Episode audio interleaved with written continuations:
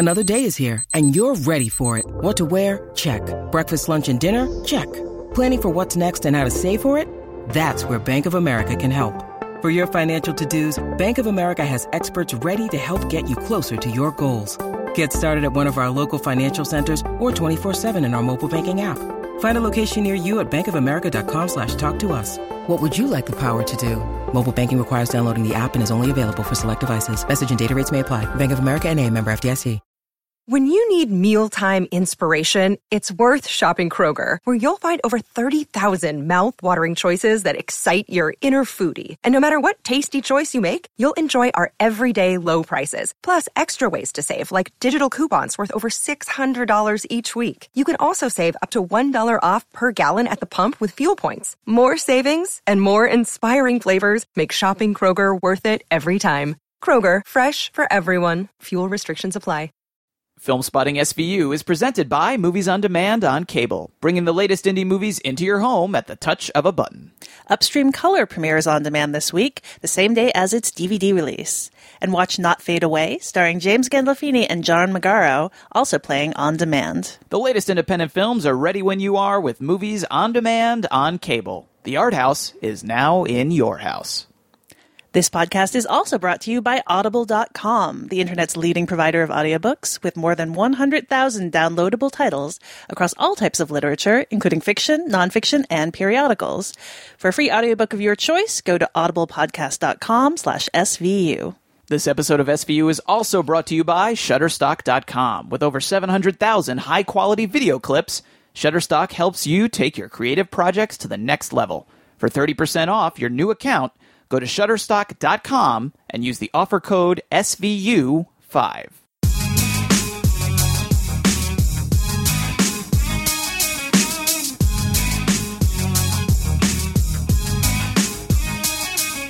From New York City, this is Film Spotting, streaming video unit. I'm Alison Willmore. And I'm Matt Singer. On this episode of SVU, Allison and I prepare some shaky New Zealand accents as we head down under to talk about Jane Campion's miniseries, Top of the Lake.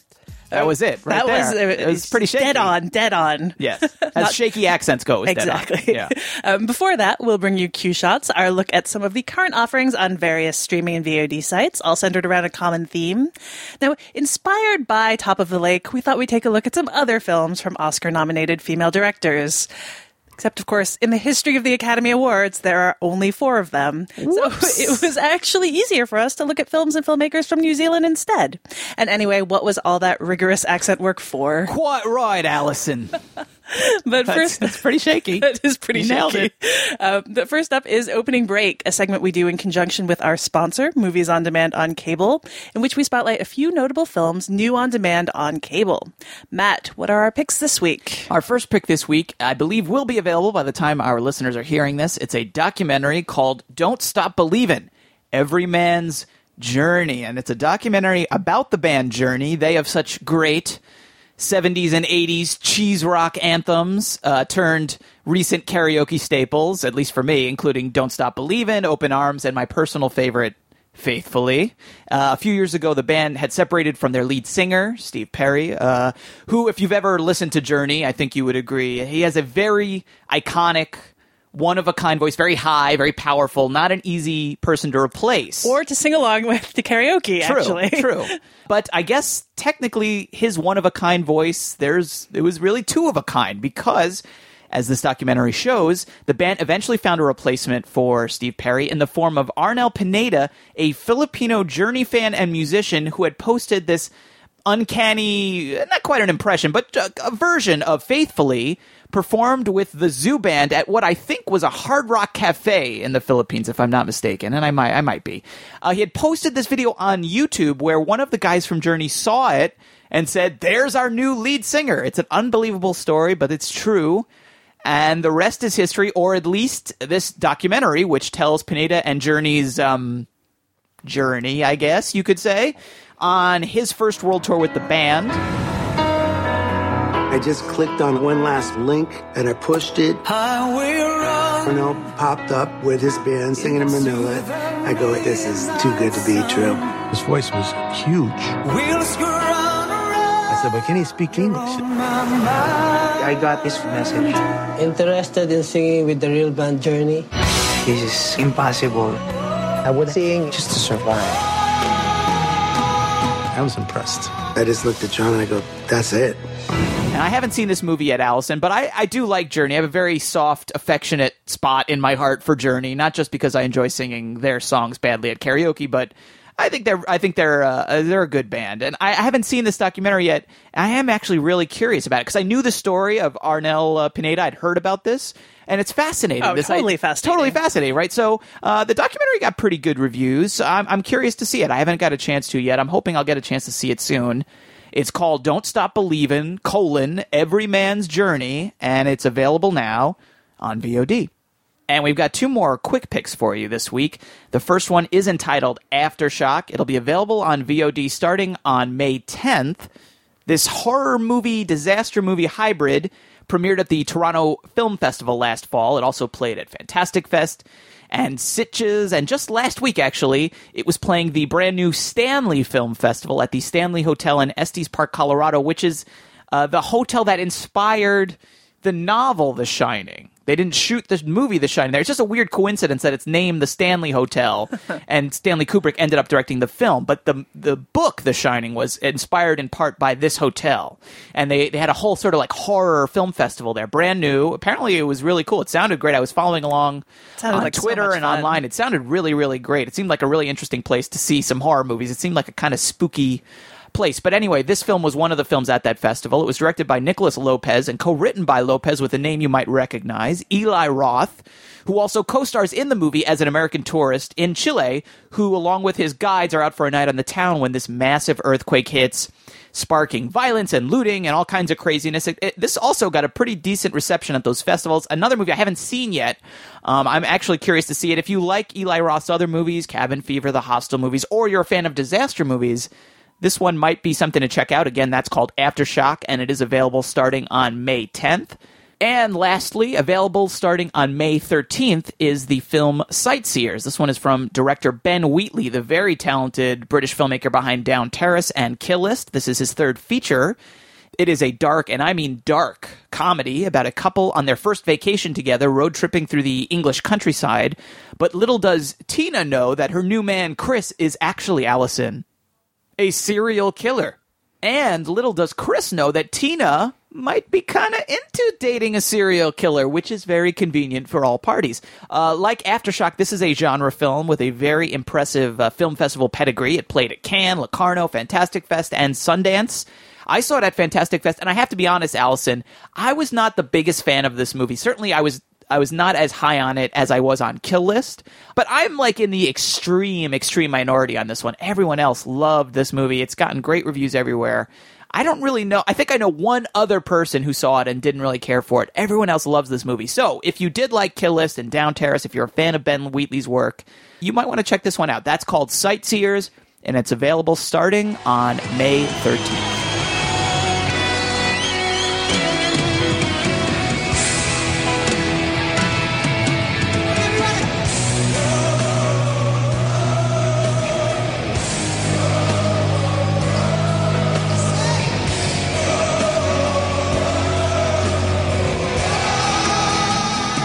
Allison, we are thrilled to have Audible back as a sponsor of Film Spotting SVU this week. And Audible is the internet's leading provider of audiobooks with more than 100,000 downloadable titles across all types of literature and featuring audio versions of many New York Times bestsellers. For our listeners, Audible is offering a free audiobook to give you a chance to try out their service. And I think, Allison, you have a recommended title to offer to the listeners this week. Is that right? Yes, and uh, this week I decided would just go like off the reservation completely, pick something not really film related. I know. But this is a book and an audiobook that I've been really looking forward to. So I was happy to see that it is on Audible. It is called Nosferatu. That is spelled N O S, the number four, letter A, and the number two, like a license plate. It is written by Joe Hill and narrated by Kate Mulgrew of Matthew. Star Trek Voyager fame. That is correct. We were actually talking about Star Trek before, so Right, now right. it brings us full circle, even though you weren't listening to that earlier conversation, so you didn't know that. Anyway, this is a book about a main character who is this young woman who has a talent, like a kind of magical talent for finding things, uh, and she has, as a child, a run-in with someone named Charles Manx, who himself has a kind of dark power, and he tends to kidnap children in his Rolls Royce Wraith the license plate is the title. Uh, and so this is a kind of uh, horror fantasy book.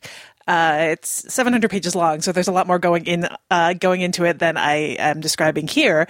Uh, you know, Joe Hill is uh, an author who also wrote Heart Shaped Box, a novel I liked a lot, and Horns, which is actually being adapted into uh, a film that I, I believe is coming out this year in October, directed by Alexandre uh, Aja and starring Daniel Radcliffe. Uh, I liked Horns and Heart Shaped Box a lot.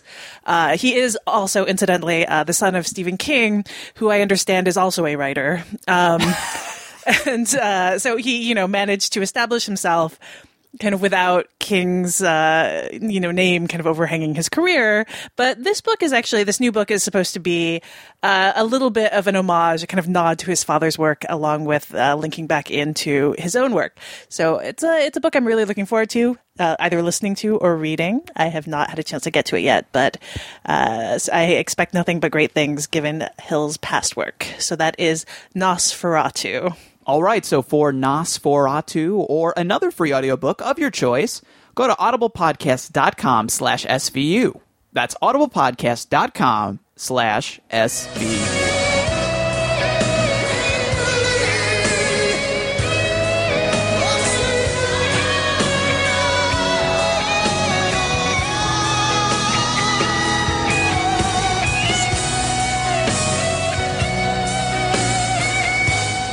So a whole podcast, how bizarre on on New Zealand, and it, it seems only fitting. I mean, we're talking about Top of the Lake this episode, which maybe not the best sales pitch for a New Zealand vacation in terms of the content. The people don't all come across too nicely, but the place looks stunning. I mean, you can't ask for a, a yeah. more beautiful place to visit or to see in the show. So, I mean, it's it's the obvious theme, but sometimes we like to go with the obvious theme here on on SVU. So, Allison, is there anything we want to say generally before we get to some of our picks?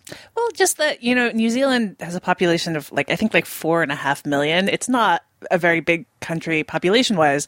So it's really, it's kind of impressive, like how much it tends to show up in film, just in mm-hmm. terms of either like people who are from there or, I mean, maybe less, it's less surprising that it gets that f- things are shot there so often. As you said, it's gorgeous and it looks conveniently like Middle Earth. So, uh, Yes. you know, it's pretty handy as a stand-in for um, kind of amazingly like fantastical locations in general. Vancouver is to New York City or various other metropolises Right. as New, Zealand, is to Middle fan- Earth. yeah, to fantasy fantasy, landscape. fantasy wonderland. Yeah, so you know, obviously you have Peter Jackson, who is the probably the most prominent and most powerful uh, current filmmaker from New Zealand. Yes. you've also got Jane Campion, who, as I mentioned before, was nominated for Best Director for The Piano in 1993. Can you name the other three female directors who've been nominated? Oh man. Uh, well, Kathryn Bigelow, Right. who won. She won. She won. But um, boy, that's a good question. Sofia Coppola. Sofia Coppola. And then the first one is actually Lina Wertmuller, Oh. who in 1976 for Seven Beauties, which is actually a film I've never heard of. I've never seen that yeah, one. she's probably better known for Swept Away. Swept away. Yeah. That's right. But uh, so those are the four. Jane Campion is one of them. You know, the other interesting thing about uh, all these filmmakers from New Zealand is that there are a whole bunch who just kind of rattled around Hollywood, turning out blockbusters. I mean, Lee Tamahori, whose whose kind of breakout film was Once Were Warriors, uh, you know, a pretty well known uh, export from New Zealand. Did Die Another Day, did uh, Triple X, The Devil's Double more recently. Also had a kind of Hollywood scandal in which he was arrested in drag. Whoops. Oh, I Um, totally missed that one. Oh, that was a good one. Wow. Um, Geoff Murphy, uh, whose success, he had a big success in New Zealand with a film called Goodbye Pork Pie, which unfortunately is not streaming. I want, it sounded really interesting and I wanted to see it. He did Young Guns 2, Under Siege 2, and Freejack. Andrew Niccol, of course, did uh, Lord of War, In Time, Gattaca, and most recently The Host. Martin Campbell did Goldeneye. Another Bond, another Bond director. Yeah, Who knew- Casino Royale, Green Lantern. Right. Uh, Roger Donaldson uh, had a film called Smash Palace that was his kind of breakout, which I also wanted to see, not on streaming. Went on to do Cocktail. Did he do Dante's Clear and Peak. Present Danger? Oh, the Bank Job. I, oh, he The Bank Job have. is good. Yeah, uh, and uh, Vincent. Ward even he he did uh, a few lo- local films. Then did What Dreams May Come and has a story credit for Alien Three. So a lot of exports so who have gone on to kind of do quite well in the the studio industry. You know, which is a, an interesting phenomenon. Uh, but yeah, you know, uh, otherwise mo- a lot of these kind of Oh, the, oh, I'm going to upset somebody. Clear and Present Danger was directed by Philip Noyce, who's Australian. oh, no, I'm going to get in trouble for that get one. out. Sorry about Uh, that. Sorry about that. Oh, it's all right. I'm not offended. But yeah, so I, you know, I think the thing is like a lot of these kind of local films that were made. I think that during the 70s and 80s there was that kind of resurgence of a local film scene. Not available, unfortunately. So we didn't get a chance to check those out, and a lot of them sound very interesting. So I'm, uh, I'm a little sad about that. Oh, did Roger Donaldson did uh, Seeking Justice, which was Right? which Awesome. horrible. No. it was terrible. How dare you? Oh, stop! How dare you? Oh my god! Take my apologies, Roger Donaldson. I mistook you for Philip Noyce, but Seeking Justice, aka Justice, aka The Hungry Rabbit Jumps, was top notch. Uh, top notch. Well, with that, why don't we move on to our, our first picks? All right, here? all right. Um, I, I'll, why don't I go ahead and start? Sure. I think we both have the same unignorable New Zealand director for Yeah, you've already first mentioned picks. him. Yes, it's Peter Jackson. Uh, it my pick is Heavenly Creatures, which is available for streaming on Netflix and on Hulu. Uh, you know, Peter Jackson was until this point. This is a 1994 film. He was known for these kind of splatter films and these horror comedies like Brain Dead and Bad Taste. Bad Taste is actually actually available for rent on Amazon, or Meet the Feebles, which is uh, I think a little harder to find still, but really fun and offensive if you have a chance to find it. It's like a NC-17 rated uh, kind of Muppets knockoff about the backstage of a Muppets type show, except there's just like sex and drug use and violence, and it's ridiculous. So uh, he was approached to do this kind of more serious film, and it became his major bra- international breakout. It's about a real crime that happened in 1954 in which these two girls murdered someone in Christchurch. Um, and the film features Melanie Lynskey as Pauline Parker and Kate Winslet as Juliet Hulme in their screen debuts, and they're both very good uh, and very young in this. So the film is interesting in that it it's about this obsessive friendship between these two girls who are both a little off anyway. They're a little unstable. They have a history of kind of problems and uh, hospitalizations, and they latch on to one another. And they have this fantasy world that they develop. That's uh, you know they kind of populate with these characters and these stories, and it becomes so rich that it kind of eats away at their own sense of realities to the point where at a certain point Juliet is is supposed to go away. They have trouble at home, and that's when they start coming up with this plan to murder someone. Oh, don't cry, Gina. Gina, please don't cry. We're not going to be separated. We're not. They can't make us. They can't. They can't. They're not. Oh, please. I, I hate you. And the film is just so interesting for coming from the point, this unstable point of view. Like it manages to capture both this sense of adolescence in general, but also just maybe like a folie de. It's they they're not together. They enable each other to have this really unstable not mindset that's not grounded in reality and the, the film captures that in great ways and really brings in uh, you know Jackson's background doing these more genre genre films and, and into something that's grounded in the real world but representing people who are not. Um, uh, it's it's a really good film. If you haven't had a chance to see it yet, it's kind of one of the like well known films uh, from that era and is certainly worth taking a look at if you only know Jackson from his giant blockbuster work because he's working on a much smaller scale here, but you can also just see his talent as a filmmaker, uh, you know, in this kind of more human, less elf oriented, you know, Hobbit oriented scale. Uh, it's it's really good and it holds up really well. That's Heavenly Creatures. It's available for streaming on Netflix and Hulu. Okay, I mean, we wanted to throw in one more Peter Jackson pick here.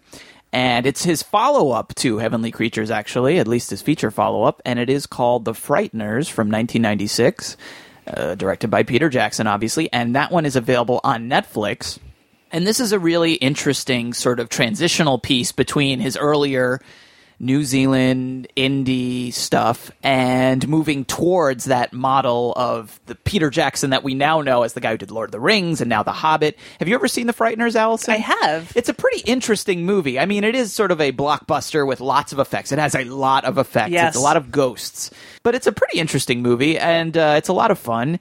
Uh, Michael J. Fox stars as this he's sort of a uh, he's like a paranormal invest. It's a, kind of complicated to describe. it's a to really describe. complicated story, actually. Yeah. Considering, I mean, he's he's a paranormal investigator. He seems like a con man. You know, it's set up almost where he's like a, a con man of some kind. But it turned, but he's basically he both is a con man and an actual legitimate psychic. He can see ghosts. he's like Whoopi Goldberg in Ghost. Right, he can see ghosts and communicate with ghosts, but and he just but he's friends with them, and he he basically uses them to haunt people in a scary but not serious way, and then he cleanses the houses for money. That's his that's what what he does to make a living.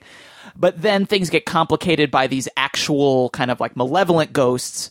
And he is sort of the only person who can stop this malevolent ghost who's like a serial killer on a kill spree. I think I'm going to throw up.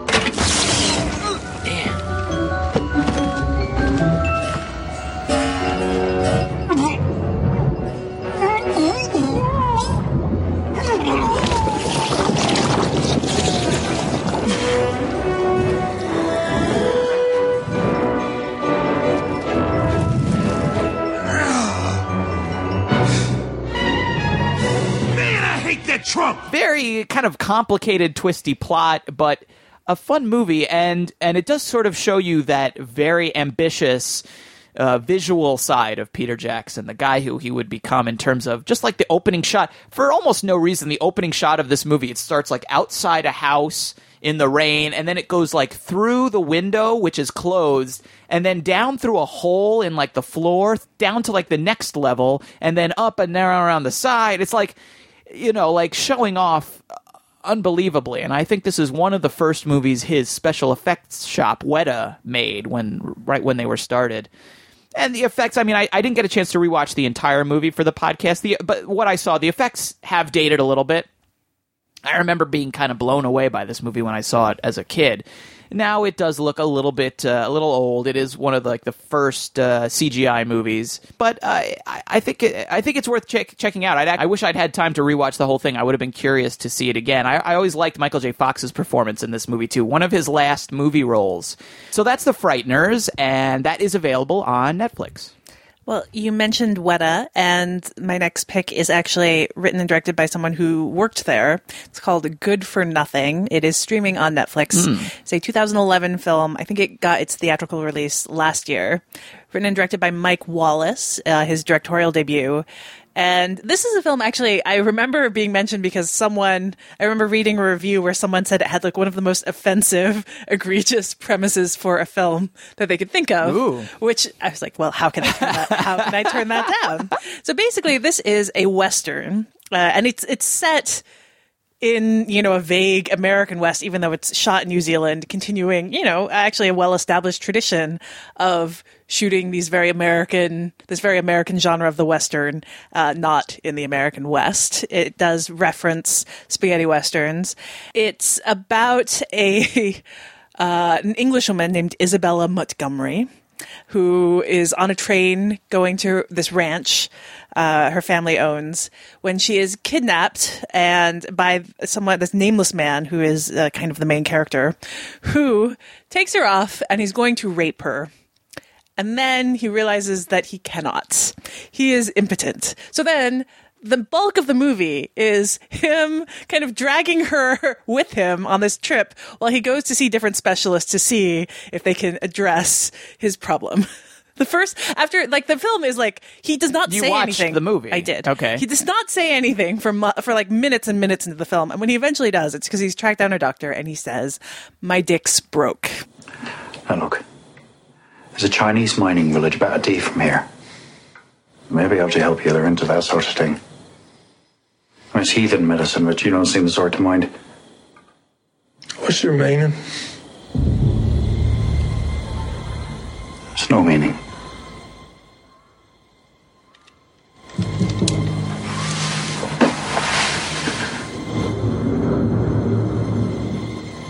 A good night, sir. So I think that the the problem that you would have with this movie, if you took that uh, premise at face value, is that it is offensive. However, in the context of the movie, which is like it's kind of like half a goof, you know, it's almost like half a, a kind of parody of uh, spaghetti western. It just it basically, you know, it's I would say like the anti masculinity kind of that that defines the genre of the western. Like this is a guy who, despite being chased down by a posse, just is so concerned with his uh, impotence problem that he, you know, treks around. And meanwhile, of course, they kind of have a romance, the two people, in this like Stockholm syndrome way. It's I it's not entirely successful. No? I think it's it's not I, like it's not it really isn't as problematic as I've just made it seem. It's really it's it has a few tonal issues, but it is for the most part meant to be kind of like a, a weird uh, deliberate reference to to the kind of an overturning of the genre. All Uh, I mean, like there's a, another part where two characters get into a duel. Uh, they're standing by a river, and the duel goes on for a really long time because they're both apparently terrible shots. So they're just firing at one another while people are watching, and it just like it takes like minutes, and it's very funny.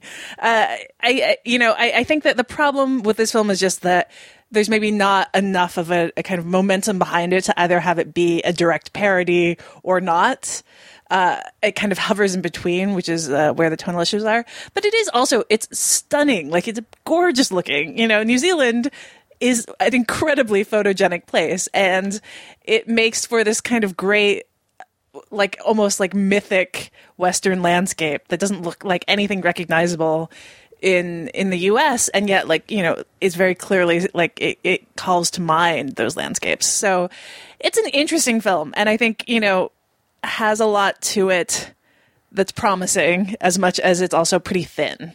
Uh, and you know how where else will you find uh, a premise like that anywhere else that's good for nothing it is streaming on netflix All right. I don't know if you sold me on that one, Allison. I, yeah, I kind of figured My next film is a 2007 film, which I had heard of. I'd never gotten a chance to see before this week. I was able to watch it for the podcast.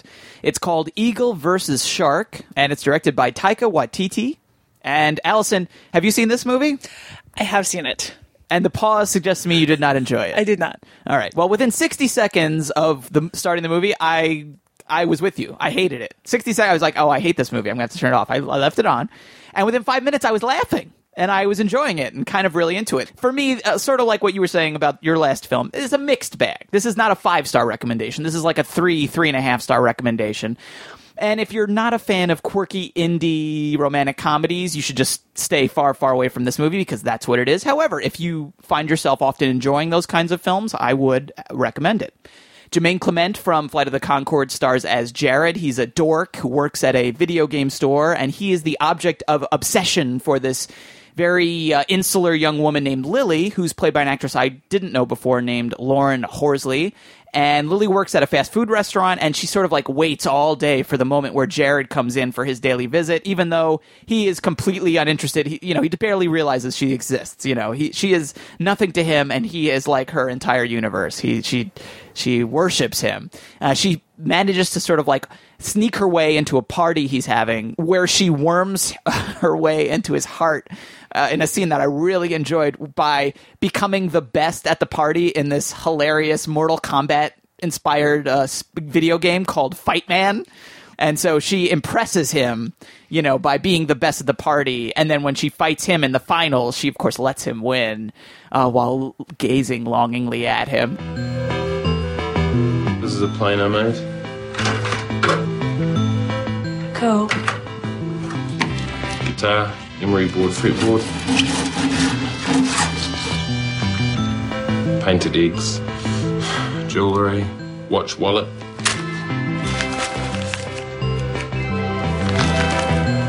Wow. From there, the the movie kind of I would say oddly and maybe not entirely successfully shuttles off into this tangent about him fighting this bully from his high school. He goes back home, she follows him home. He wants to fight this bully who picked on him as a kid. I don't know if that stuff really works.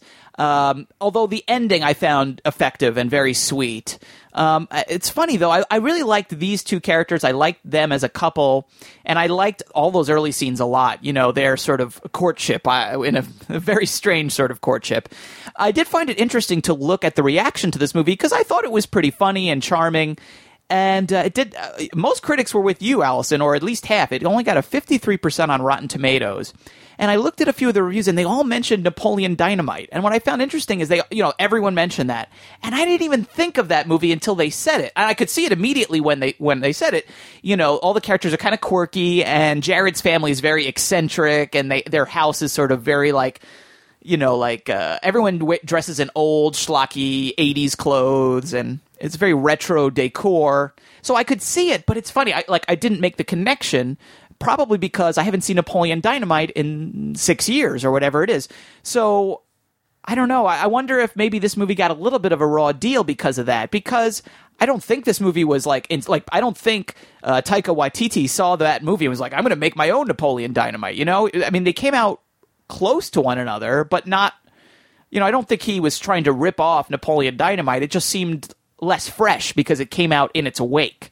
So it's just interesting how context can influence our uh, viewership of a movie. Because I didn't, I, I thought more of like uh, Manic Pixie Dream Girl movies because that's sort of what uh, Lily's character is, except the movie is from her perspective. You know, it's like she's the Manic Pixie Dream Girl in the sense that she like redeems this loser, but she's the more interesting character, and she's the character who's the focal point, and we're seeing the movie from her perspective, which I liked a lot but uh, you you were not a fan of this movie, is that right? Yeah, I, I mean, I, I thought it was overwhelmingly Napoleon Dynamite. Like, really? I, it was kind of, it, yeah, to the point where I just I had trouble just watching it. Do you think that he was inspired by Napoleon Dynamite? I don't know. I don't know. I mean, it's hard to say. It did feel very strongly that way at the time, but I haven't Uh-huh. seen it since basically it came out. I should point out that his second film boy Yes. uh, was much better received i think Mhm. overall even though it ha- he had to kind of self-distribute it Right. but uh, that is not available on streaming unfortunately Right. And Eagle versus Shark is available on Netflix. So, you know, look, look, you can, you know, take it with a grain of salt. You've heard my opinion. You've heard Alison's opinion. We've told you other people, it's, you know, you might want to try it, sample it, see if you like it. I, I have to say, I found it pretty charming on the whole. Uh, so that's Eagle versus Shark. It's available on Netflix. All right, my last pick was actually uh, someone on Twitter directed me this way. I had not heard of this film and uh, thought it was really interesting. The film is Crush. It's a 1992 film. It is streaming on Hulu, directed by Alison Maclean, who is a Canadian director who I think was living in New Zealand at the time, maybe better known for directing 1999's Jesus' Son.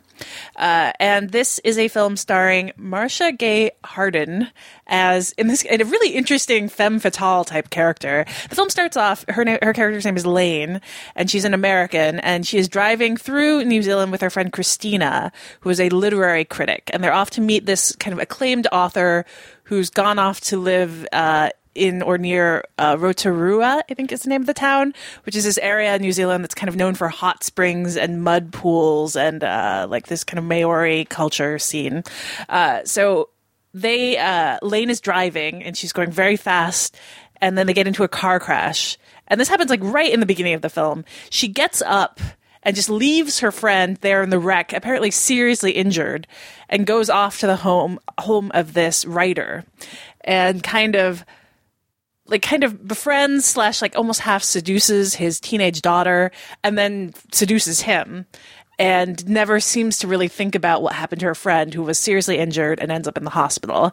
So it's got this weird, almost like dream logic to the beginning. It's like a little Lynchian. And then it comes together a bit more and becomes maybe a little bit more of a standard mellow, a little bit of a melodrama in how the, the domestic dy- dynamics unfold. But it, it is, I, I think, a really interesting performance from uh, Marcia Gay Harden, who it, it reminded me of also like Frances McDormand in Blood Simple, or even Linda Fiorentino in Last Seduction, which are all films that came out around this time in the the kind of early to mid '90s. Were just like not your usual femme fatale character. There's something very quirky and very indie about them, and uh, you know it works for uh, for this character just because you're never really sure if she's just a, a psychopath or if she's somehow just been blocking out trauma. She gonna come out of it?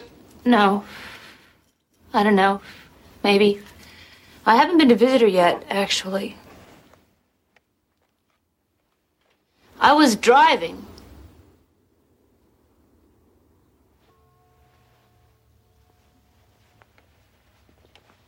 I'm sorry, I've got to go to work. I'd offer you a lift, but. But you don't want to. That's okay. I have a car. But you should come by and visit me. I'm only here for a couple of days. Why would I want to do that? Blind impulse.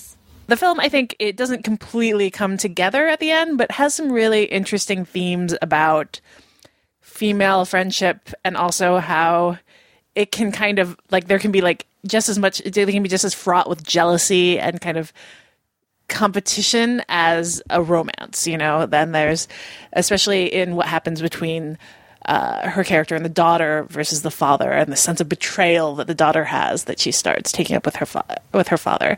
So that is crush. It is currently streaming on hulu.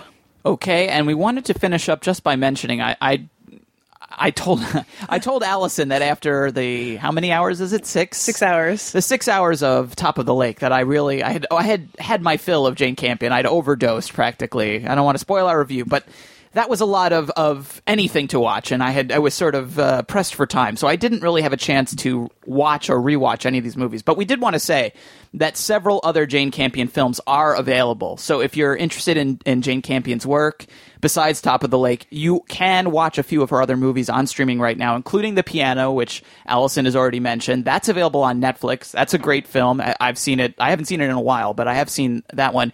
And then her earlier films, which were really sort of her kind of calling cards, the way that Heavenly Creatures was for Peter Jackson, An Angel at My Table, and Sweetie. Those are both available on Hulu Plus. Those are Criterion Collection films. Uh, and they're available for streaming on Hulu through the Criterion Collection. There, I've actually never seen either of those. Alison, have you seen? I've seen Angel at My Table, which is very good. And that's about uh, New Zealand author Janet Frame. Uh, this is from the Criterion Collection description. The film follows Frame along her inspiring journey from a poverty stricken childhood to a misdiagnosis of schizophrenia and electroshock therapy to finally international literary fame. And the film won a bunch of awards, including the Special Jury Prize at the Venice Film Festival. That's from 1990. Sweetie was from 1989. Uh, this is about a hazardous relationship between the button down, superstitious Kay and her rampaging, devil may care sister, Sweetie, and the, their family's profoundly rotten roots. So, all three of those films, if, if, if you are the opposite of me and you want more Jane Campion after you watch Top of the Lake, all three of those films are available now for streaming. The Piano is on Netflix, and Sweetie and An Angel at My Table are both available on Hulu Plus. So this episode is brought to you by Shutterstock.com, which is where you can find the perfect video for your next creative project, whether it's for a website, multimedia presentation, a film project. Uh, they have over 700,000 high quality stock video clips, 2D animation, and 3D motion graphics. They also have clips in a variety of different digital formats. Many of them come in HD. Uh, many of the contributors to Shutterstock are professional filmmakers, and Shutterstock reviews each clip for content and quality and adds 10,000 video clips each week. So every time you visit, you can find something new. Shutterstock gives you the assets you need to bring your creative projects to the next level, and they make it easy. They have sophisticated tools so you can search and drill down by category, clip resolution, contributor, and more. And Shutterstock is a complete offering with excellent customer service and dedicated reps, and also 24 hour support throughout the week. They have flexible pricing so you can choose between individual clips or packages of videos, and you can download the clips in HD or save them with standard definition or web formats. They have a huge image library of photos, vectors, icons, and infographic templates. You can try Shutterstock today by signing up for a free account. You don't need a credit card. Uh, you just start the account, begin using Shutterstock to find images, uh, save them in your clipbox, and then once you decide to purchase, you can use the offer code SVU5, and new accounts will receive 30% off any package. That's Shutterstock.com, and for 30% off new accounts, use the offer code SVU5. We thank Shutterstock for their support. The operator said it's probably four and a half to five months. God. I know. You know, Tui wants to go home to her dad's. I'm not so sure that's a good idea. No, that's okay. I know the family. Um, I'll drive her home. But what's her home life like? I mean, do you really think that's wise? I'm concerned there's just men there, and Matt and his sons have an unholy reputation. She can't get any more pregnant. So, your listener's choice pick for this episode is Top of the Lake. Top of the Lake is the first film from Jane Campion since the 2009 period drama Bright Star and it premiered at the Sundance Film Festival earlier this year. It was the first miniseries to play the festival, and it screened in its 350 minute entirety. Though I think they every once in a while gave people a bathroom break, or you know, you're allowed to have lunch. They weren't monsters about it. uh, it, it, played in six parts on BBC. It was a it was a co-production of a few different countries, and seven in the U.S. on the Sundance Channel due to commercial breaks. It's in seven parts on Netflix, at least here in the U.S.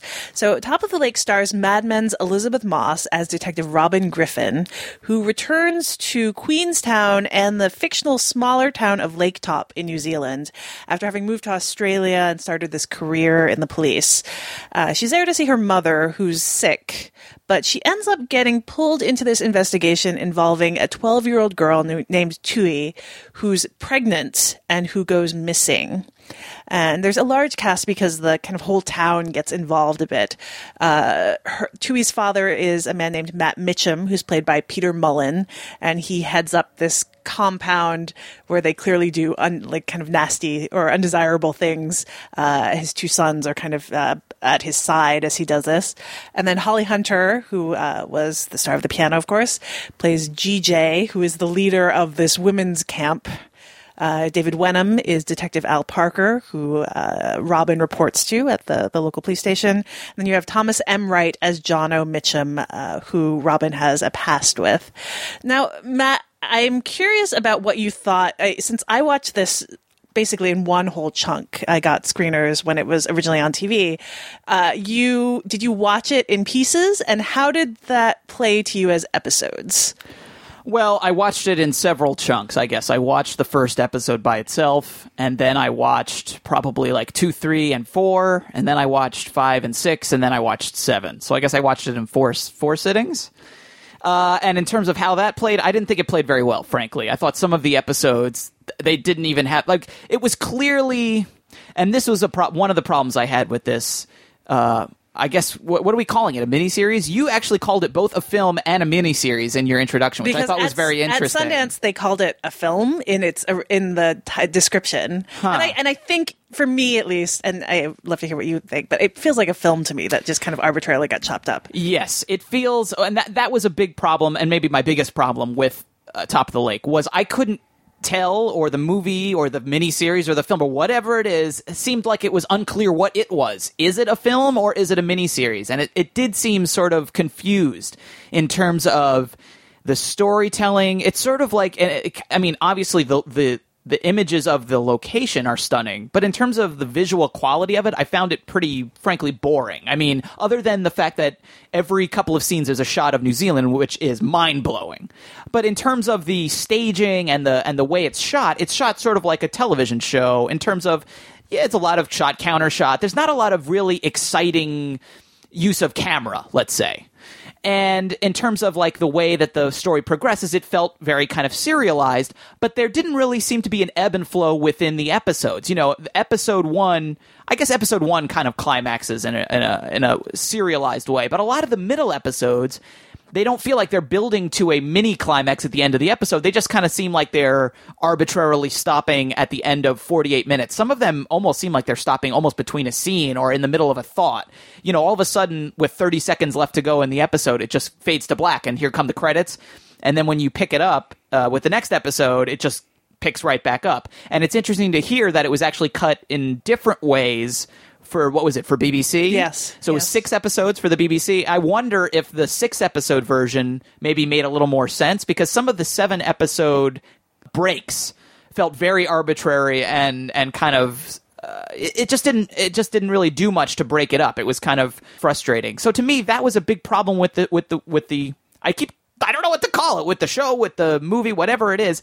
It, it sort of seemed like a cross between a movie and a TV show, and it, it I felt like it was it was too long to be a a, a movie and too short to be a TV show. Yeah. And as as seven hours or six hours, whatever it is, I found it kind of unsatisfying, frankly. Yeah, I like this a lot more than you. I actually thought it was one of the best things I've seen uh, in terms of covering TV this year. Really? So far. Yes, I really, really like it. But I think that I'm also, I, I, you know, like this is actually the type of thing that you're starting to see more often. Like it reminded me, this aired before Sundance Channel's current six hour uh, series that's on right now called Rectify, which was also created by someone who's a filmmaker and also plays basically like a six hour movie.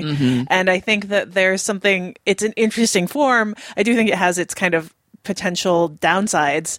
And I, I like one of them being that I don't think they play very well over weeks. I think that they play much better as a giant chunk often. But I, I do want to say I left out uh, Campion's collaborators on this. It's co-directed by Garth Davis and it's co-written by Jar- Jared Lee. So she did not manage to do this whole thing by herself. I think she kind of spread out the work a bit. But uh, I, I I find it not a terribly good mystery in that Well, I agree with you. you know like I, I mean I, I and I don't think that was necessarily something that with it, like her foremost interest you know Mm-hmm. that I think if you're if looking at it from any kind of procedural like viewpoint I mean even the mystery itself is one in which the girl they find the girl and discover she's pregnant and the first aspect of it is just trying to figure out how who got her pregnant you Right. know and that doesn't really get answered. And then and then she either runs away or disappears.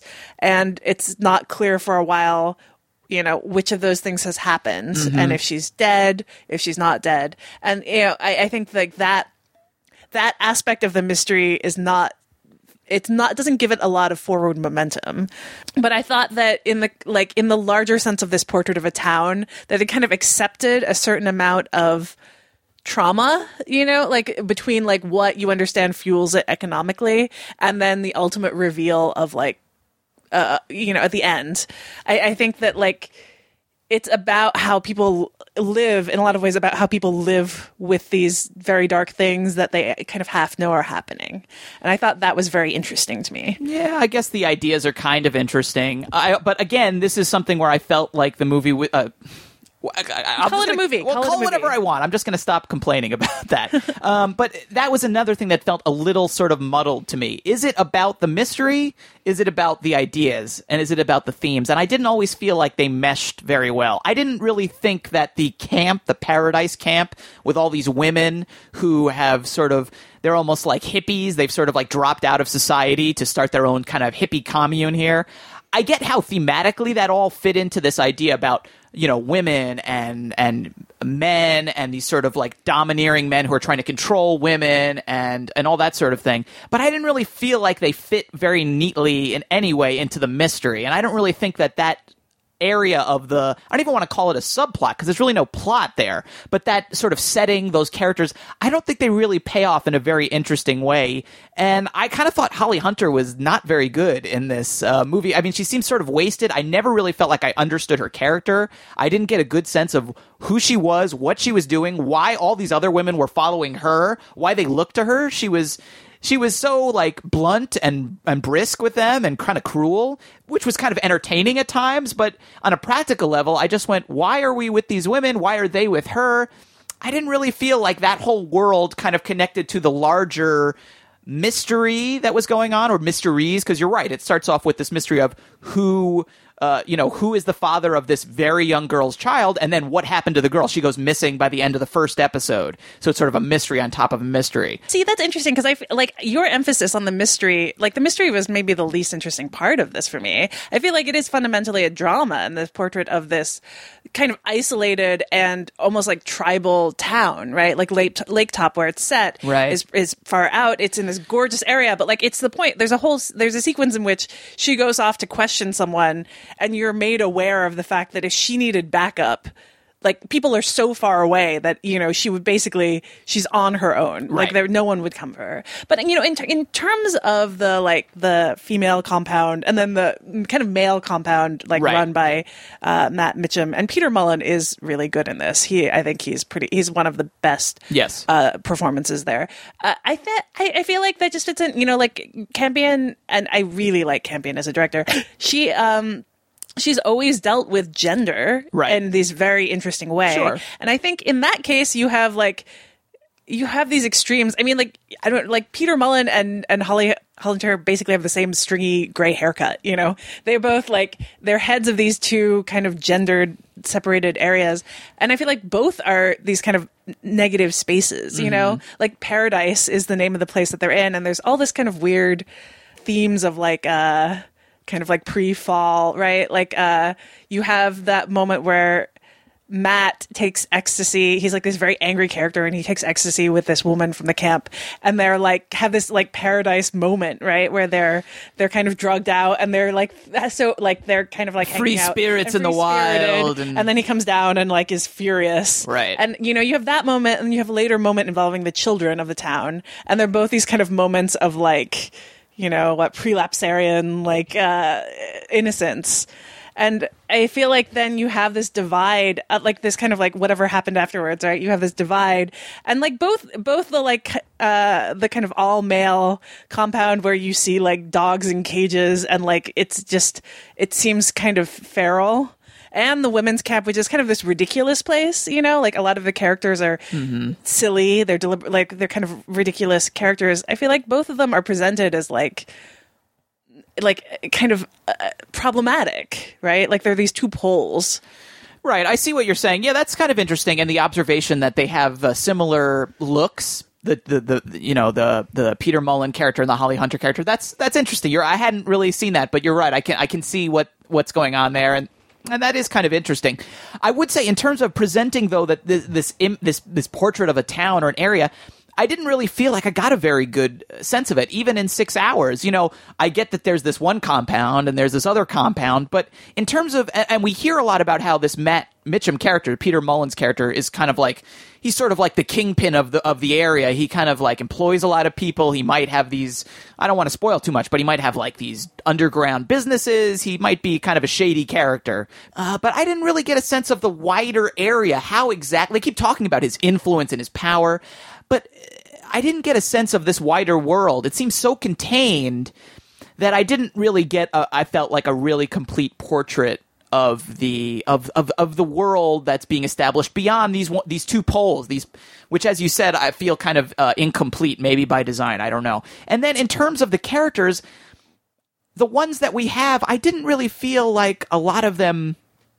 And again, I'm sure you'll disagree with me, but I didn't really feel like a lot of them like deepened as the story went on. I almost felt like they got less interesting as the story went on. Like Matt Mitcham, that character, and I agree, Peter Mullan gives a, an intense, impressive performance, and he's a really talented actor. He was great in this little, very dark independent movie called Tyrannosaur, which I saw, I guess, a year or two ago, which is, oh my God, is Yeah. so good, but so dark. And uh, he's kind of a similar presence here where he's very menacing, very intimidating, but has this kind of softer Charm to him, yeah. yeah, a little well. roguish, a little charming, but and, and but kind of like he can flip a switch in a second and go from charming to menacing just like that.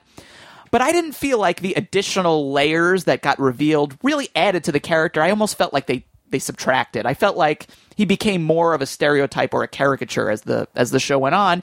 And then Elisabeth Moss, who I love on Mad Men, is one of my favorite actors on Mad Men. I did not think she was particularly well cast here. I mean, she's not a New Zealand actress. She doesn't have a particularly good New Zealand uh, accent. That's sort of problematic, uh, depending on how much you want to pay attention to it. And I just didn't think that the role really suited her talents. You know, like she is so great on Mad Men, but here I didn't I didn't really buy her as a cop right away. That took a long time to just accept. She doesn't seem I mean maybe I didn't think it made it clear. Is she supposed to be a good cop or a not very effective cop? I couldn't quite figure that out. Well, I think that she's supposed to be a cop who, like I, I feel like the part of the reason that she has such difficulty is that the the rules aren't the normal rules are not in place, right? Like I, I, we see really early on the we see the way her boss deals with the case of Tui, Mhm. right? And it's not by any of like what you would imagine the normal recommended rules are. Yeah. It, you know, it runs by this kind of like this is how we do it. This is how we do things out here. I know these people, therefore, yeah. I don't know. I just see it just seemed like it wasn't uh, the, the this role wasn't suited to her talents in terms of like being playing the cop and also having this sort of like very intense, very physical relationship with this guy who she has a, a shared past with. Uh, uh, Johnno, I think, is the character played by Thomas M. Wright. There, I didn't think they had a kind of a great spark or chemistry. There seemed to be something missing there in all of their scenes. They have a lot of like intense scenes, a lot of love scenes. I didn't get a lot out See, of that. I mean, like I, I feel like she doesn't. She's not an easy fit in this, and I feel like the, she doesn't make a very convincing New Zealander. Yeah. and I mean, I don't know. you think that's feel. deliberate because her character is kind of an outsider? No, I feel like okay. she just is not doing a very good, you know, accent. Uh, but I actually, I really liked her relationship with Johnno, and like, Huh. I really, really liked the way. I mean, like, I don't feel like I've ever even seen a real attempt to deal with that on screen, which is Mhm. like to deal with this dark this tr- trauma that happened in her past that she that kind of is slowly revealed is like part of the reason she hasn't come back. She doesn't like to come back. Uh, but that also like they're dealing with kind of what his role was in it i Right. thought was really interesting and kind of psychologically complex. That was one of the I'll, I'll give you that. That was one of the better parts i would say of the whole series. And and those scenes are pretty effective and interesting. I'll, I'll give you that. Yeah, I mean, like I don't know that she is she's a very convincing cop, but I also don't know that it didn't really bother me because I felt like I, you know, not everyone fits into the role of like fits easily into a role of a of a movie or TV cop, and I don't think I had any kind of baggage attached to what type of cop she was supposed to play, which was interesting to me. You know, like I didn't, I also did not know if she was supposed to be a very good cop or not, but I, I liked the way she dealt with this very kind of like non-obvious I, I think like non-typical portrayal of like uh, an all-male kind of chauvinistic workplace. Yeah. it wasn't uh, like a lot of people being like, "Oh, girly, like you can't handle," you know, like a lot. Usually, that's laid on with a very heavy hand. True, and it wasn't in this. In a lot of the case, it was just she, her having to kind of manage a workplace in which she didn't really just have a place, right? Mhm. And I thought that was really that was drawn really well as well. But so I I don't know. I mean like a lot of I thought there was a lot of this here that I think especially with the treatment of a female lead character that just seemed extremely feminine in its approach to me, which mm-hmm. and I and I just I feel like I feel like this with Campion a lot of the time where I just like watching her films it never occurs to me how dominant just like kind of a male like like male storytelling is you know until i watch her films and they feel so distinctly feminine to me and uh, that's how this feels to me as well. Right. And i just hate women so that's why i think that's what i'm trying to say here allison is i have a deep deep problem with that. No i think that's a great point. And i you know like on paper i was super excited to watch this. Yeah. And everything you're describing sounds great to me. I just found i just found the whole Uh-huh. just didn't see it i just didn't see it there. And the whole thing just felt a little watery to me Yeah. to not to make a horrible joke on the title. It really did. It just like Yeah. You know like this it really felt like a, a really awesome two hour movie that had been kind of stretched like taffy to a not so great six hour miniseries uh, and I, I don't know. To me, it's like if you're making a TV show, make a TV show. If you're making a movie, make a movie. Know what you're making and and do that. It, this seemed to me almost like the worst of all worlds in terms of it was it was really long and it was sort of like it was a TV show length, but the storytelling wasn't really TV show like. But the visuals were TV show like. There wasn't a lot of visual oomph to it. It looked very kind of workmanlike, and it is what it is and, and the performances I didn't really I, I didn't really love. So I w- this was a disappointment for me. It really was. I you know like just what you're describing sounds fantastic. I wish I had gotten that out of it. all right well a split vote from us on this one but that is top of the lake you can check it out yourself it is streaming on netflix all right, next up is Behind the Eight Ball, in which we give you a rapid fire countdown of three picks that are new to streaming, two that are expiring soon, and one pick chosen blindly by number from our Netflix queue. Matt, are you ready? I'm ready. All right, three new films. All right, first up, Alison. If you build a baseball field in Iowa, they will come. But apparently, if you build a movie and you're the guy who made the greatest TV show of all time, arguably, and you make it with all the stuff that made the TV show great, they will not come. And I don't understand how that happens, Alison. But David Chase, the creator of The Sopranos, uh, made a movie last year and it tanked. No one saw it. It, it. it did no business. This is the guy who made The Sopranos, one of the biggest cultural touchstones of the last 15 years, 25 years, 50 years you know, like the signature television show of our time. I don't know. Maybe were people pissed off about the ending of The Sopranos still? I don't know. Maybe that's what it was. But whatever the reason, people did not go see Not Fade Away, which is now available on iTunes and VOD. And I have to tell you that it really disappointed me because I like this movie. And, and the more I've thought about it, the more I liked it. I'm really looking forward to seeing it again. It's a semi autobiographical story about a young man growing up in New Jersey. He's struggling with his rock band, the Twilight Zones, trying to live up to his father's expectations. The father, by the way, played by The Sopranos, uh, James Gandolfini. And the movie is not perfect. It's not a masterpiece. It's messy, but it's beautiful. It's personal. It's got some good music in it. it. Has some very memorable images and ideas and sequences. And the ending is fantastic. If you like the ending of The Sopranos, I think you might love the ending of this movie. So that's a big recommendation for Not Fade Away. Uh, next up, I have a question for you, Alison. Yes. What you gonna do when they come for you? You are going to watch Bad Boys 2 on Crackle, Alison. You're not going to watch Bad Boys 1 because that's a waste of time. But you oh, no. are going to yeah. watch Bad Boys 2, which I just rewatched for the first time since it came out and realized, much to my dismay, God help me, that this movie is actually kind of amazing.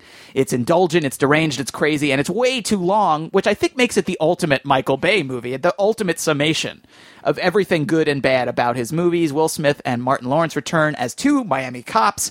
Alison, they refuse to play by the rules. They're loose cannons. They're not careful. Someone's going to ask for their guns and badges, and it's going to be Joey Pantoliano who plays their boss.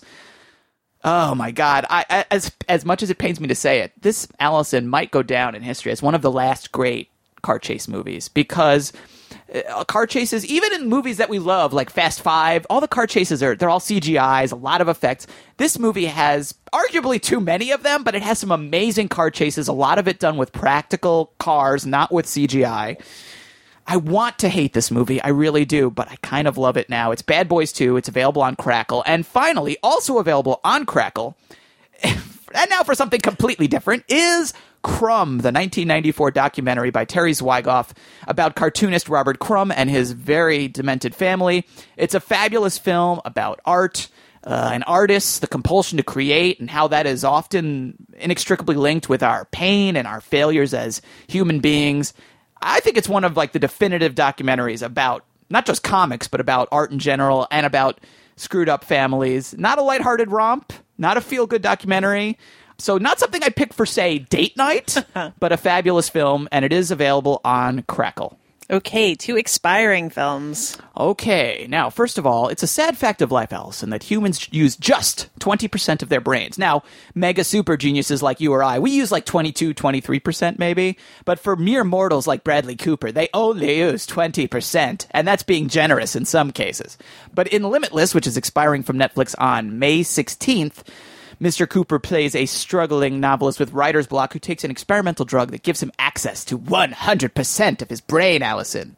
Suddenly, he's a great writer and a better and smarter person. But Alison, as the saying goes, ignorance is bliss, especially if you're Bradley Cooper. This thriller from Neil Burger, director of The Illusionist, uh, the magician movie from a few years ago that was not The Prestige.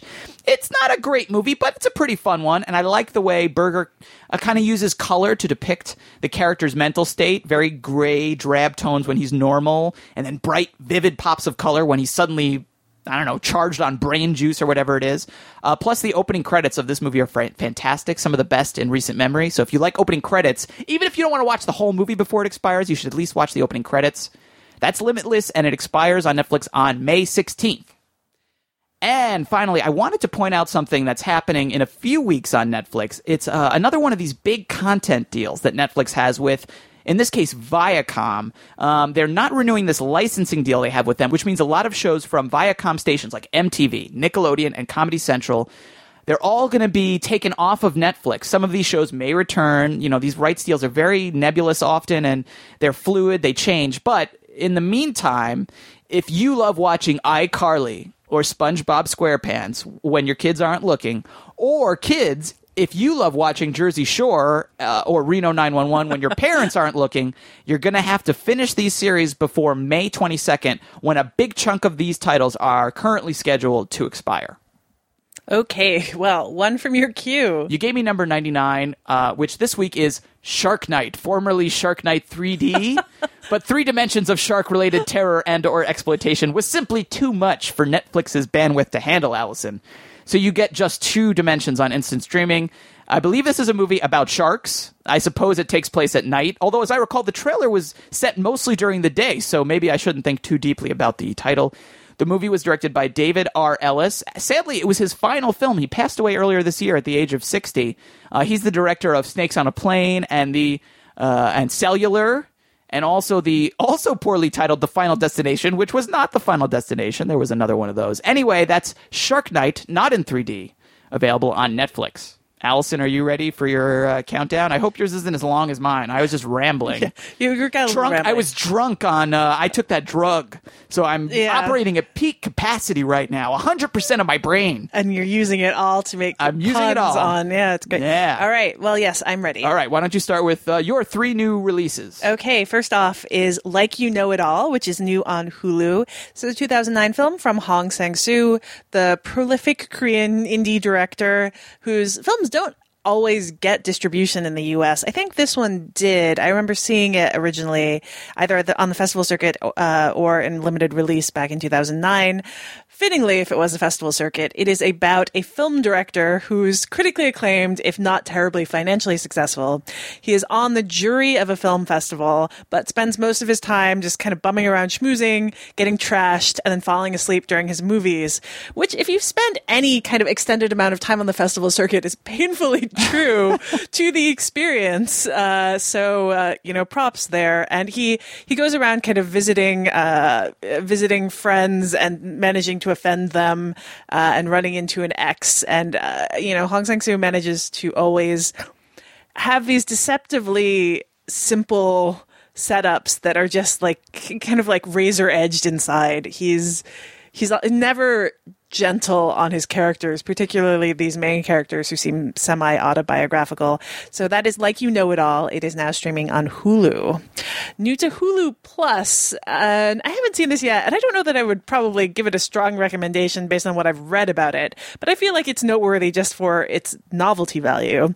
It is iSteve which is uh, probably not the greatest biopic about Steve Jobs, but it is the first. It is the first film to be made by Funny or Die. Stars Justin Long as Steve Jobs, of course. He's a Mac, and right. lost lost Jorge Garcia as Steve Wozniak. Uh, Funny or Die was very open about the fact that the script for the film was written in three days and it was shot in five days. Nice. Yes, and they took also pride in the fact that they did like basically no research, so it is probably the least accurate uh, of the films. They kind of, uh, you know, part the joke of this film is that there are two Steve Jobs biopics in the works. There's the one called Jobs, starring Ashton Kutcher, which is uh, actually coming out this year. And then uh, Aaron Sorkin is writing one based on the biography by Walter Isaacson. So those two will probably be more awards aspir- aspiring and you know generally researched. But this one beat them all by uh, you know coming in under eight days of total production or whatever it is, which is fairly impressive, you know, just for that. So that is iSteve. It is not streaming on Funny or Die anymore, but it is on Hulu Plus. Okay. And finally, uh, new to Netflix is The Cabin in the Woods. Uh, 2011, 2012 got its theatrical release. Uh, directed by Drew Goddard, written by Joss Whedon. Really has to be one of the most enjoyable viewing experiences I had last year. It's just so much fun. It is this meta horror movie if you have not seen it yet, but it's also a pretty like pretty effective horror comedy on its own right while just digging into a lot of the classic tropes of your bunch of attractive teenagers slash college students go off into the woods to get slaughtered sometimes after having sex you know and it just really it provides a backstory for that that is phenomenal and smart and very Joss Whedon. Um, it's it's if you haven't seen it yet, I don't know why you haven't seen it yet, but it is very worth a look as soon as possible. I am looking forward to seeing it again. I don't think I've seen it since it was in theaters, and it's, it's so much fun. So that's Cabin in the Woods. It is now streaming on Netflix. All right. How about two expiring titles? Okay, both of these are expiring from Netflix. The first is A Guide to Recognizing Your Saints. This is Dito Montiel's 2006 film. He wrote and directed it. It's based on his own life story, and I think he also wrote a book about it first. It's expiring on May 15th. I think what's interesting about this film is that it's, it's, it's cast, really. Uh, in 2006, Shia LaBeouf had a slightly different career uh, from the one he has now. That now that he, I think, has like retired from blockbuster lead lead and is now only making difficult indie films per his own you know announcement. Uh, also interesting, Channing Tatum in this, and he was still in his kind of I am an attractive hunk of meat phase in his career, as opposed to the uh, he's not anymore. Now he's a list hunk of meat. I feel oh, like, okay, you know? fair enough, fair enough. Duly noted. Carry on. So I, I think that's kind of interesting. Um, Melanie Diaz is in it. Uh, Robert Downey Jr. is in it as the character Shia LaBeouf grows up to be, I believe. So I just like an interesting cast. It was, you know, like a fairly well received indie, but I think you know, there's always something interesting in looking at just uh, like careers that are changing very quickly. And uh, 2006 was not that long ago, and yet it, it, kind of was at this point. So that's a guide to recognizing your saints. It is expiring on May 15th. Expiring on May 19th is a film that I have not seen yet and that I really would like to before it expires. It's Distant. This is the 2002 film uh, directed by Nuri Bilge Ceylan. I'm saying that right, or something. That sounds pretty that. good. Thank you.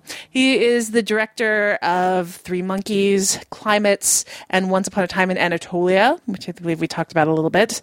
You know, a very, very well respected, uh, you know, critically beloved, festival beloved filmmaker, Turkish filmmaker, and this was one of his earlier films. And it's basically it's just about a factory worker who he loses his job and he goes to live with a relative who's kind of more intellectual and wealthy. They have nothing in common. Uh, and they're both kind of leading these aimless lives, and it's about how they they try to bond and then don't. So there's distance between them. I'm guessing is where the title comes from. Uh, this is a you know uh, is a director who I don't always love the kind of the content of his films, but he has some of the most beautiful framing uh, of just like his eye is amazing. So uh, just for looking, just for looking at uh, the compositions alone, I would say this film is probably worth checking out. So that is Distant. It is expiring from Netflix on May 19th. All right. And how about one random film from your queue? You gave me number 31, which is a film that I can put in to remind myself to check out again. It's The Game, the 1997 film directed by David Fincher, starring Michael Douglas. I haven't seen it since 1997. Oh, it's on Netflix? It is on Netflix. Oh, I haven't seen it I'm going to since be adding it to my queue now. yeah, uh, you know, and I remember it being in theaters. I remember thinking it was fine, probably. I, I, don't, you know, have any strong opinion on it, but I really want to take a look at it again, given, you know. It's in the Criterion collection now. Yeah, and it's David Fincher who, right. you know, and and this was kind of in the the earlier period of his, his filmmaking career. So that's uh that is currently streaming on Netflix. Mm, and now it's in my queue as well. How about that? Mm. Look at that. Even I'm learning things on this week's episode of Film Spotting. All right, should we move on to our listeners' choice picks, Alison? Let's do that. All right, I think we've got a pretty interesting lineup here this episode. First up, we have a film available on VOD and digital. According to the distributor's website, it's available on iTunes, Amazon, Vudu, PS3, and Xbox. So if you've got any of those things, you can find it. It's called Sun Don't Shine. It's written and directed by Amy Seimetz, who you may know as the star of Upstream Color, Shane Carruth's new movie. And in, uh, she doesn't actually appear in this film. She's just the writer director.